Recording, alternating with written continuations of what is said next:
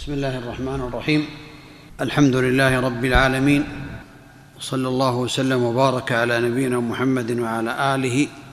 واصحابه اجمعين الموعد معكم في تعليقات اليسيرات على لمعه الاعتقاد للشيخ الامام موفق الدين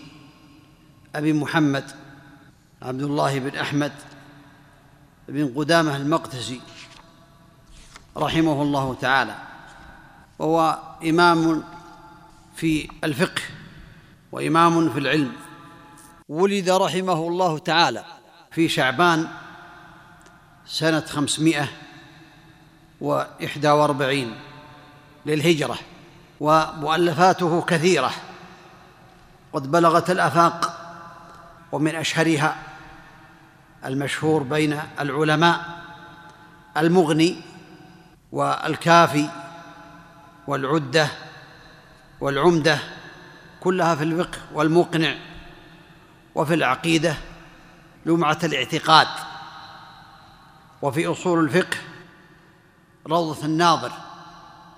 الى غير ذلك من المؤلفات النافعه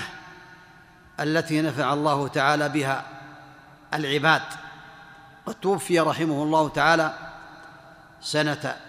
ستمائة وعشرين للهجرة وهذا الكتاب لمعة الاعتقاد الهادي إلى سبيل الرشاد ألفه مؤلفه رحمه الله تعالى في عقيدة أهل السنة والجماعة وسماه لمعة الاعتقاد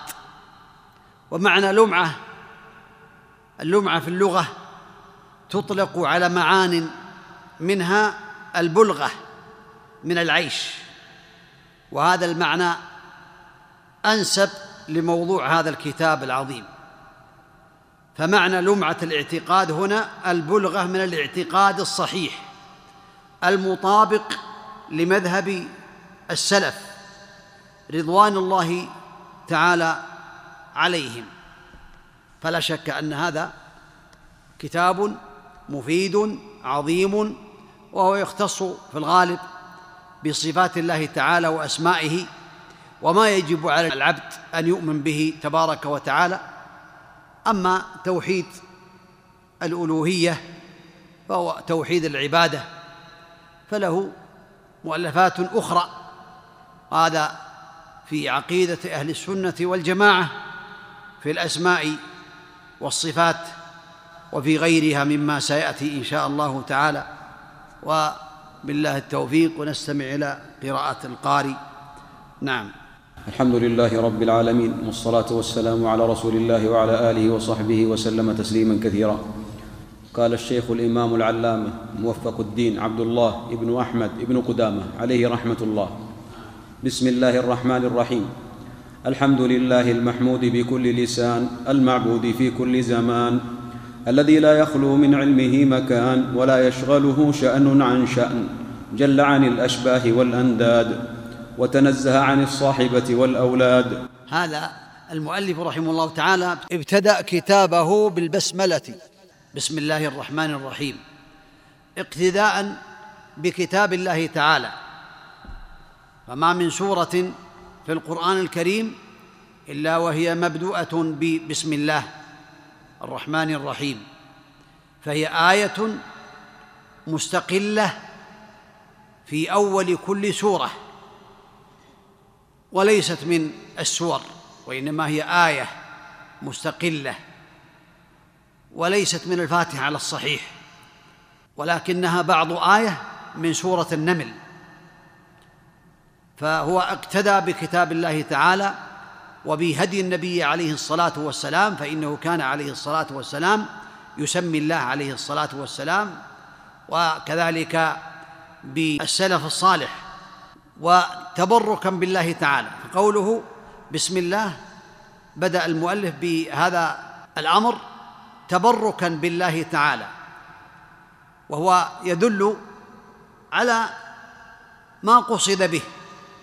فإذا كان الإنسان يقرأ بسم الله أقرأ المقصود بسم الله أقرأ يركب بسم الله أي أركب بسم الله آكل هذا المقصود بهذا فعلى حسب الأحوال وكذلك يدل على الاستعانة بالله تعالى والتبرك به بأسمائه سبحانه وتعالى وقوله الله بسم الله هو المالوه المعبود حبا وتعظيما وتالها فهو الاله الحق المستحق للعباده سبحانه وتعالى وقول الحمد لله الحمد الثناء على الله تعالى بالحمد وذكر الاوصاف اوصاف المحمود الكامله وافعاله الحميده مع المحبة والتعظيم فإذا قيل الحمد لله تقترن مع المحبة والتعظيم أما بدون المحبة والتعظيم فيكون مدحا قد يمدح الإنسان يمدحه إنسان آخر وهو لا يحبه ولا يعظمه لكن الله تعالى إذا حمد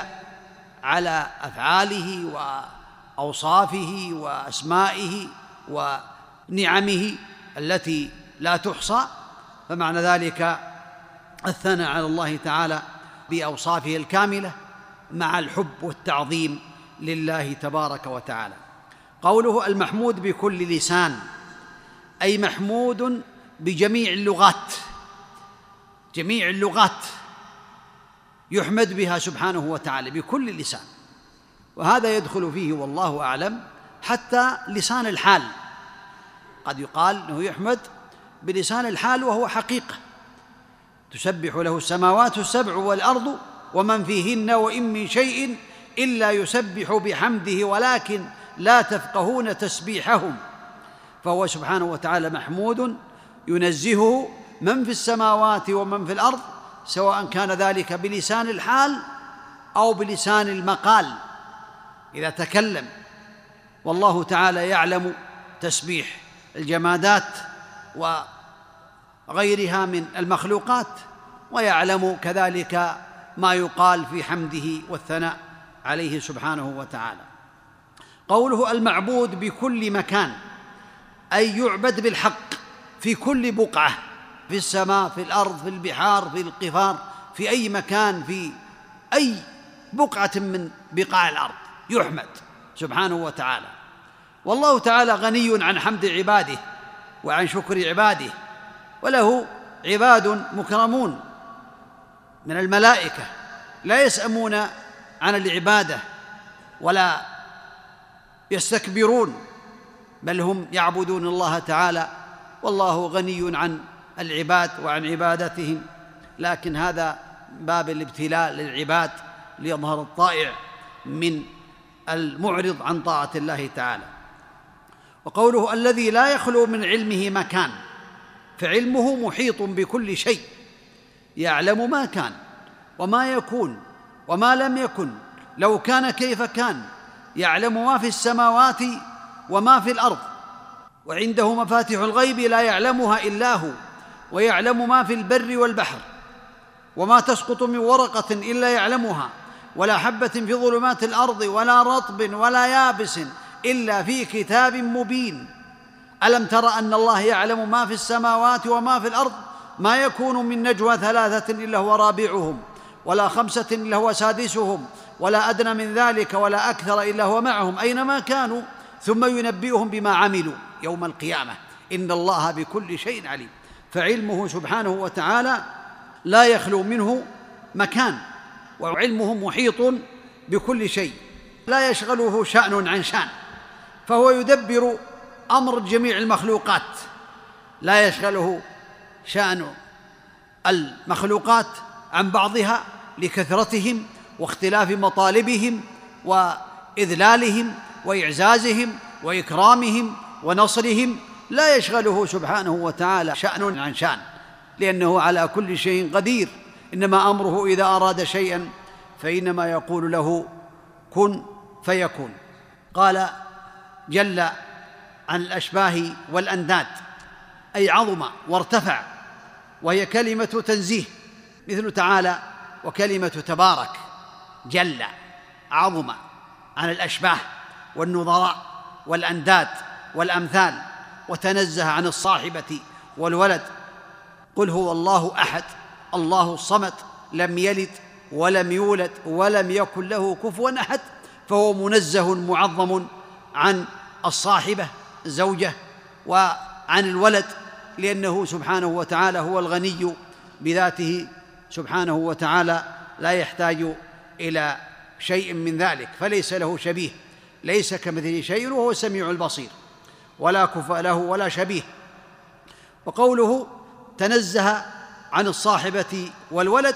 اي تنزه وجل كلمتان متقاربتان في المعنى نعم ونفذ حكمه في جميع العباد لا تمثله العقول بالتفكير ولا تتوهمه القلوب بالتصوير ليس كمثله شيء وهو السميع البصير قوله ونفذ حكمه في جميع العباد اي ما شاء كان وما لم يشاء لم يكن فهو سبحانه وتعالى على كل شيء قدير نفذ حكمه في جميع العباد لأنه إذا أراد شيئا فإنما يقول له كن فيكون وقوله لا تمثله العقول بالتفكير ولا تتوهمه القلوب بالتصوير وهاتان الجملتان متقاربتان فالقلوب بمعنى العقول والتصوير بمعنى التصور ولا يجوز التفكير في ذاته سبحانه وتعالى لا يجوز التفكير في ذات الله تعالى ولا في كيفيه صفاته وقد جاء في الاثر قال ابن عباس رضي الله عنهما تفكروا في مخلوقات الله ولا تتفكروا في ذات الله قال ابن حجر في فتح الباري رحمه الله تعالى وهو موقوف وسنده جيد فالمقصود ان الانسان لا يتفكر في كيفيه صفات الله تعالى له يدان لا كأيدينا وله وجه لا كوجوهنا لكن لا نفكر في كيفية هذا الوجه لأن الله ما أخبرنا بالكيفية ولا أخبرنا بكيفية اليدين ولكنه أخبرنا بهذه الصفات فالكيفية مجهولة كما قال السلف الاستواء معلوم والكيف مجهول والايمان به واجب والسؤال عنه بدعه اي عن الكيفيه فالخلاصه ان الانسان لا يفكر في ذات الله ولا في كيفيه صفاته وانما يفكر في مخلوقاته التي تدل عليه سبحانه وتعالى فالمخلوقات تدل على خالقها الذي خلقها واوجدها سبحانه وتعالى من عدم الى وجود قوله ليس كمثله شيء وهو السميع البصير هذه الايه تضمنت الدلاله على الحق ورد الباطل ففي قوله ليس كمثله شيء رد للتشبيه وقوله وهو السميع البصير رد للالحاد والتعطيل ففيها كذلك رد على المشبهه ورد على المعطله وفيها الدلاله على الحق وهو اثبات الصفات لله تعالى وهو السميع البصير اثبات لصفات الله تعالى لكن له سمع لا كاسماعنا وله بصر لا كابصارنا تليق بجلاله سبحانه وتعالى نعم له الاسماء الحسنى والصفات العلى الرحمن على العرش استوى له الاسماء الحسنى والصفات العلى الاسماء الحسنى الرحمن الرحيم الكريم العزيز الغفار الغفور هذه من الاسماء الحسنى وهي كما قال الله تعالى الله لا اله الا هو له الاسماء الحسنى والصفات العلى اي الموصوف بالصفات العلى الكامله كما قال تعالى ولله المثل الاعلى فصفاته علا وكذلك اسمائه حسنى واذا اضيفت الصفات الى الله تعالى لا يشابه في ذلك شيئا من خلقه قوله الرحمن على العرش استوى معناه استوى أي العلو والارتفاع والاستقرار والصعود وقد جاء ذكر الاستواء في كتاب الله تعالى في سبعة مواضع من كتابه سبحانه وتعالى فالاستواء معلوم استواء عند أهل السنة بمعنى ارتقى وارتفع وصعد واستقر أما عند المؤولة من الأشاعرة وغيرهم وهم يقولون استولع حرفوا وبدلوا وأولوا وهذا خلاف مذهب أهل السنة والجماعة فاستوى معناه استقر وعلى وصعد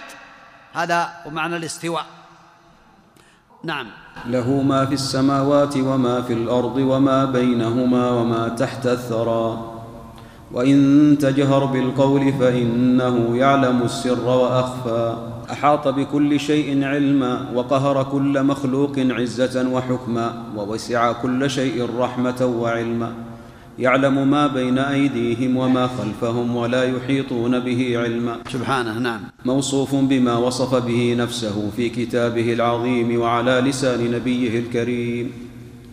وكل ما جاء في القران او صح عن المصطفى صلى الله عليه وسلم من صفات الرحمن وجب الايمان به وتلقيه بالتسليم والقبول وترك التعرض له بالرد والتاويل والتشبيه والتمثيل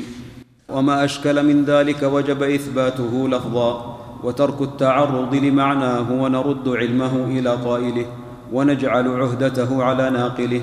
اتباعا لطريق الراسخين في العلم الذين اثنى الله عليهم في كتابه المبين بقوله عز وجل والراسخون في العلم يقولون امنا به كل من عند ربنا وقال في ذم مبتغي التاويل المتشابه تنزيله هو الذي انزل عليك الكتاب منه ايات محكمات هن ام الكتاب واخر متشابهات فاما الذين في قلوبهم زيغ فجعل ابتغاء التاويل علامه على الزيغ وقرنه بابتغاء الفتنه في الذم ثم حجبهم عما املوه وقطع اطماعهم عما قصدوه بقوله تعالى وما يعلم تاويله الا الله نعم قوله احاط بكل شيء علما وقهر كل مخلوق عزه وحكما فهو قد احاط سبحانه وتعالى بكل شيء علما فلا يخفى عليه سبحانه وتعالى خافيه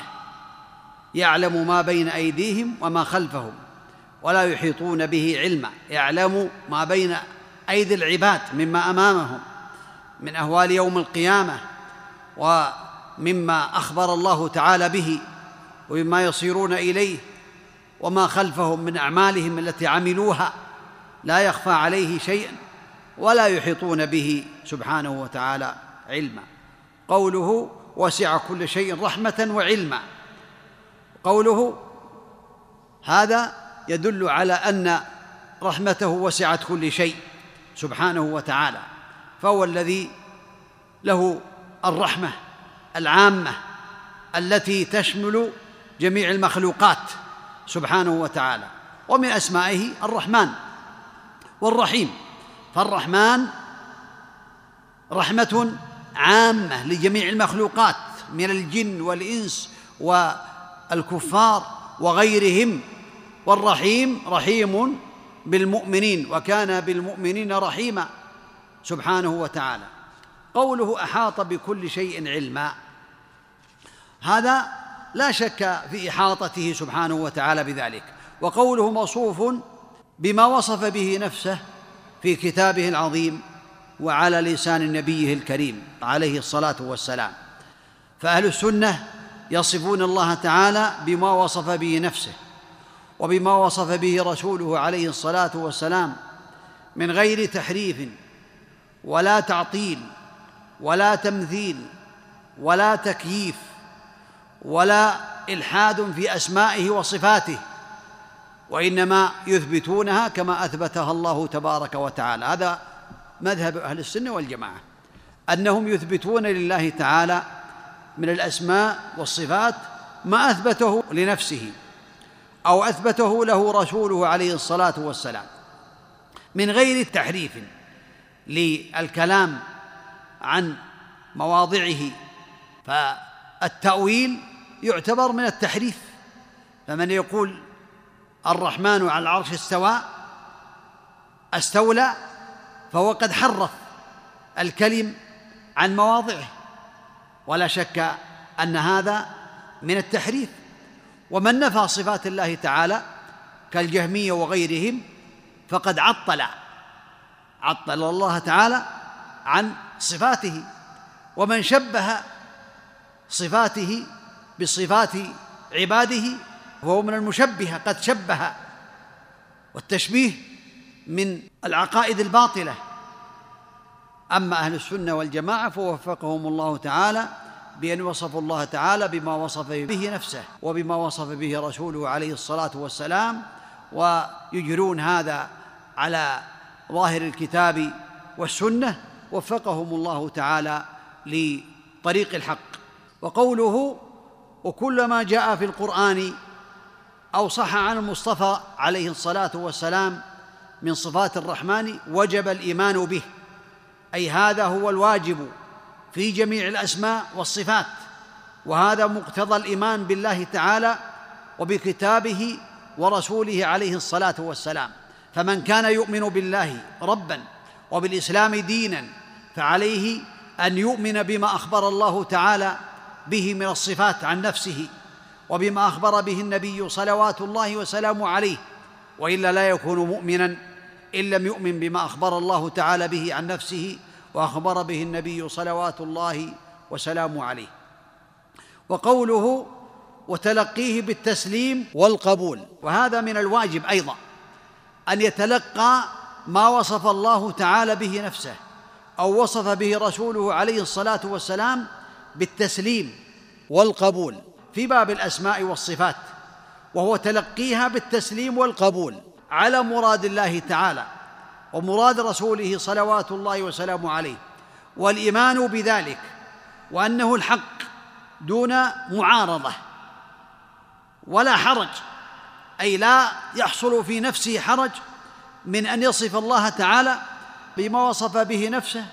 او وصفه به رسوله عليه الصلاه والسلام بل يقول ذلك هو منشرح الصدر لأنه وصف الله بما وصف بنفسه ولا توقف لا يتوقف عن شيء وصف الله تعالى به نفسه كوصف سبحانه وتعالى له الصفات العلى له وجه وله يدان سبحانه وتعالى وله قدم تليق بجلاله ليست كصفات المخلوقين لكنها تليق بالله تعالى على الوجه اللائق به سبحانه وتعالى قوله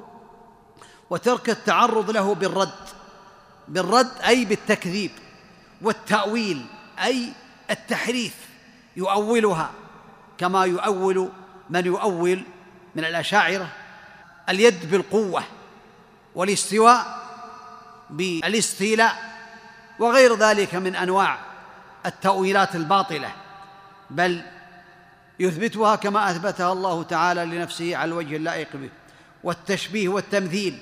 فيجب على كل مسلم ترك هذه المعاني الباطله والرد كما تقدم هو التكذيب والتاويل هو في الحقيقه تحريف فيجب على المسلم ان يؤمن بذلك وقول المؤلف رحمه الله تعالى وما اشكل من ذلك اي مما وصف الله به نفسه او وصف به رسوله عليه الصلاه والسلام ما اشكل من ذلك وجب إثباته لفظا وترك التعرض لمعناه وهذا في ما أشكل أما أسماء الله تعالى وصفاته فلها معان ولا تفوض فإن الله تعالى وصف نفسه بصفات وصفه رسوله عليه الصلاة والسلام بصفات يعلمها الناس ولها معان فهو الرحمن ذو الرحمة الرحيم ذو الرحمة الرحمن ذو الرحمة الواصلة الشاملة الرحيم ذو الرحمة الواصلة الغني ذو الغنى كل الناس يعرفون معاني هذه الكلمات معاني هذه الأوصاف أما من قال بأن نؤمن بأن الله تعالى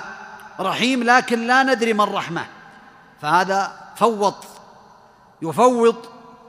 هذا مذهب المفوضة والمؤلف يظن به الخير رحمه الله تعالى وان معناه ما اشكل من ذلك اي مما وصف الله به نفسه او وصف به رسوله عليه الصلاه والسلام مما لا يعرفه العباد بعلمهم وجب اثباته لفظا اذا كان هذا بمعنى ان ما اشكل وما خفي معناه يجب الايمان به على مراد الله تعالى واثبات لفظه وتفويض علمه الى الله تعالى فما اشتبه على العباد علمه فعليهم ان يفوضوا هذا العلم الى الله تعالى وليس معنى ذلك في كل الصفات مثال ذلك علم الكيفيه الله له وجه لكن نفوض الكيفيه لا نعرف هذه الكيفيه لان الله لم يخبرنا بها الله تعالى له يدان مبسوطتان لكن لا نعرف كيفيتها وماهيتها لأن الله ما أخبرنا بها وإلا فله يدان ولهذا ما السماوات السبع والأراضون السبع في كف الرحمن إلا كحبة خردلة في يد أحدكم إذا هذا لا يتوصل له عقل الإنسان أي إلى كيفية الصفات أما الصفات فهي ثابتة لله تعالى على الوجه اللائق به سبحانه وتعالى ولا يلزم من هذا كونه مجهول المعنى مطلقا بل بحيث لا يفهمها احد ولم يفهمها النبي صلى الله عليه وسلم بل القران قد امر الله تعالى بتدبره كله والله تعالى يفتح على من يشاء من عباده سبحانه وتعالى قوله وتركه التعرض لمعناه اي بالتفسير والتاويل لا يفسر بغير علم ولا يؤول أما إذا كان المعنى واضحا من المحكم كمعنى الرحمة ومعنى القوة ومعنى العزة فمعناها واضح عند أهل السنة والجماعة وقوله ونجعل عهدته على ناقله أي على من بلغه فهو المسؤول عما بلغ من العلم مسؤول أمام الله تعالى هذا يجب على العباد ألا يقولوا على الله تعالى بلا علم من علم شيئا من كتاب الله تعالى أو من سنة النبي عليه الصلاة والسلام فإنه يقول به أما إذا لم يعلم شيئا فإنه يقول الله أعلم وقوله اتباعا لطريق الراسخين في العلم أي الذين أثنى الله تعالى عليهم في كتابه المبين بقوله سبحانه وتعالى والراسخون في العلم يقولون آمنا به راسخون في العلم يقولون آمنا به كل من عند ربنا وأما الذين في قلوبهم زيغ فهم يتبعون ما تشابه منه ابتغاء الفتنة وابتغاء تأويله وما يعلم تأويله إلا الله والراسخون في العلم يقولون آمنا به وهذه قراءة الجمهور من السلف والخلف أنهم يقفون وما يعلم تأويله إلا الله والراسخون في العلم يقولون آمنا به كل من عند ربنا وما يذكر إلا أولو الألباب والله تعالى ذم التأويل وأهله فأما الذين في قلوبهم زيغ فيتبعون ما تشابه منه ابتغاء الفتنة وابتغاء تأويله يعني ما يتبعون المحكم وإنما يتبعون المتشابه كصفات الله تعالى الكيفية كيفية اليد كيفية الوجه كيفية الذات أو غير ذلك فهم يؤولون وابتغاء الفتنة وابتغاء التأويل أما أهل السنة والجماعة فهم يؤمنون بالصفات وبمعانيها على الوجه اللائق بالله تبارك وتعالى ولا يحرفون ولا يعطلون وهذا من فضل الله تعالى عليهم وقوله فجعل ابتغاء التأويل علامة على الزيغ فهم إذا طلبوا المستحيل حيث حجبه سبحانه عنهم وما يعلم تأويله إلا الله وهذه قراءة الجمهور كما تقدم والخلاصة أن على العبد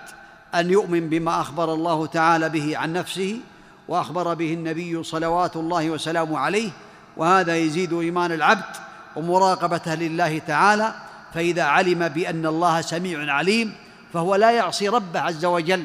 في السر ولا في العلن لانه يعلم انه يراه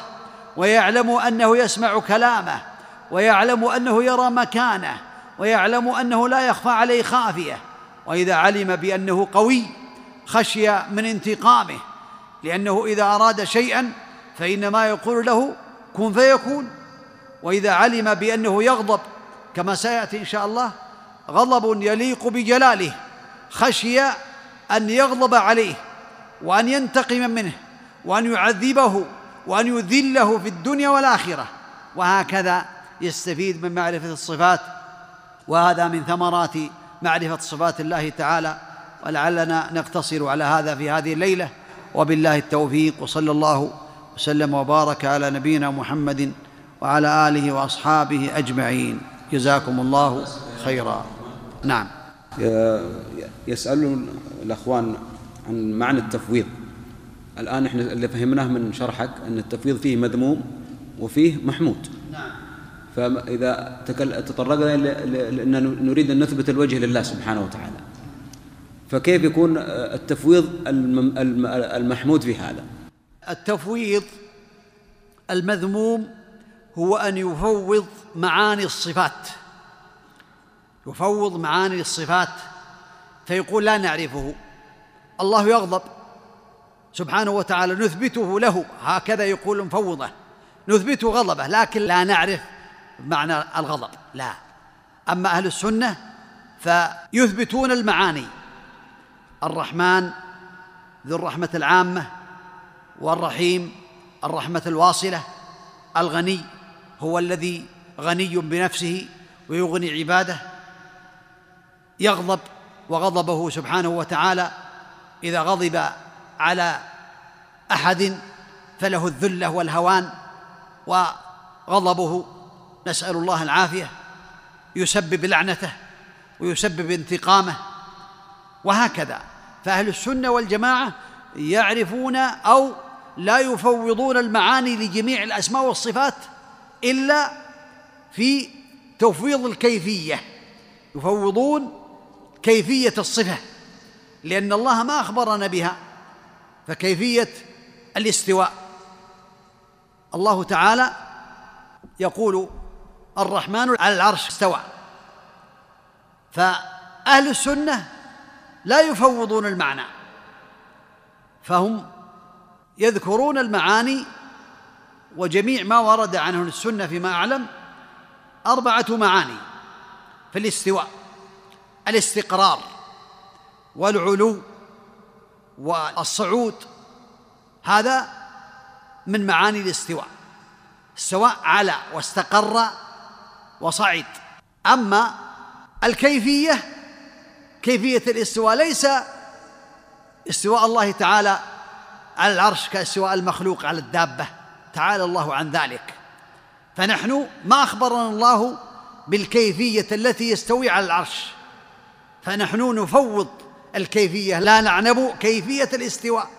أخبرنا الله عن الوجه وأن له وجه يليق بجلاله سبحانه وتعالى لكن الكيفية والماهية لا نعرفها إذن فأهل السنة والجماعة يفوضون الكيفية كيفية الصفة لأن الله ما أخبرنا بالكيفية أما المعاني فهم يثبتون المعاني على الوجه اللائق بالله سبحانه وتعالى أما المفوضة فهم يفوضون المعاني كذلك مثلا يقول الاستواء استوى لكن ما نعرف المعنى ما ندري كيف استوى سبحان الله هذا طعن في الكتاب وطعن في سنة النبي عليه الصلاة والسلام أن الله أخبرهم بشيء لا يعلمونه ولا يعرفون معناه الرحمن لا يعرف مع الرحمن نثبت لله الرحمة لكن ما ندري ما المعنى نسأل الله العافية إذا هذا هو معنى التفويض المذموم الذين يفوضون معاني الصفات لله والأسماء يقولون لا يعرفون معناها أما أهل السنة فهم يفوضون الكيفية الماهية وبالله التوفيق نعم في بعض قنوات الفضائية مسلسلات كراتين تتسمى يتسمى شخصيات كرتونية بأسماء الله عز وجل تعالى أسماء وصفاته يسمون مثلا الجبار يسمي العزيز يسمي كذا شخصيات حوالي 99 اسم طبقوها على كراتين وتعرض في بيوت المسلمين بسم الله هكذا اسماء الله ما يقولون الا الله يقول يعني يقولون عبد الجبار وعبد الرحمن يا جبار يقول لك جبار وعزيز وقوي وكذا وقالوا بحجة أن نعلم الأطفال مثلا أنهم يحفظون الأسماء وكذا من هذا ال... لا هذا هذا باطل هذا والعياذ بالله من الباطل في أسماء الله تعالى قد يسمى بها الإنسان ولا بأس مثل عزيز لا بأس أن يسمى عزيز والعزيز لا بأس وفي أسماء لا يسمى بها إلا الله كالله والرحمن والجبار والمهيمن هكذا فاسماء الله تعالى على نوعين منها ما يختص بالله تعالى ولا يجوز التسمي به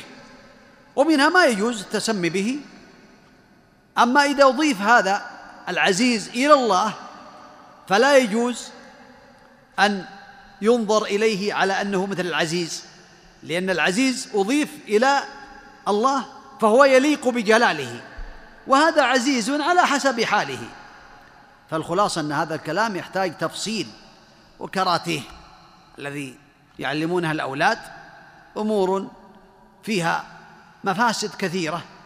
منها هذا ما سمعتم كون يسمي الجبار الله الجبار سبحانه وتعالى المهيمن الخالق ما يسمى أحد من العباد الخالق ولا الجبار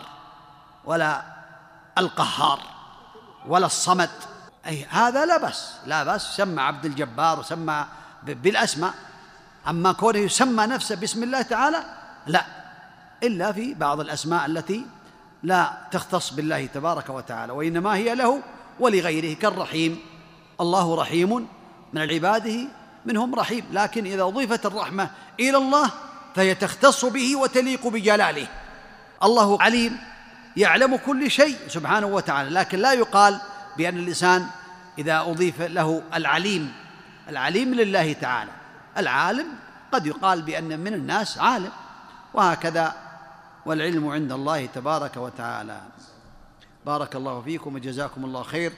ورزقنا وإياكم العلم النافع والعمل الصالح صلى الله وسلم وبارك على نبينا محمد وعلى آله وأصحابه أجمعين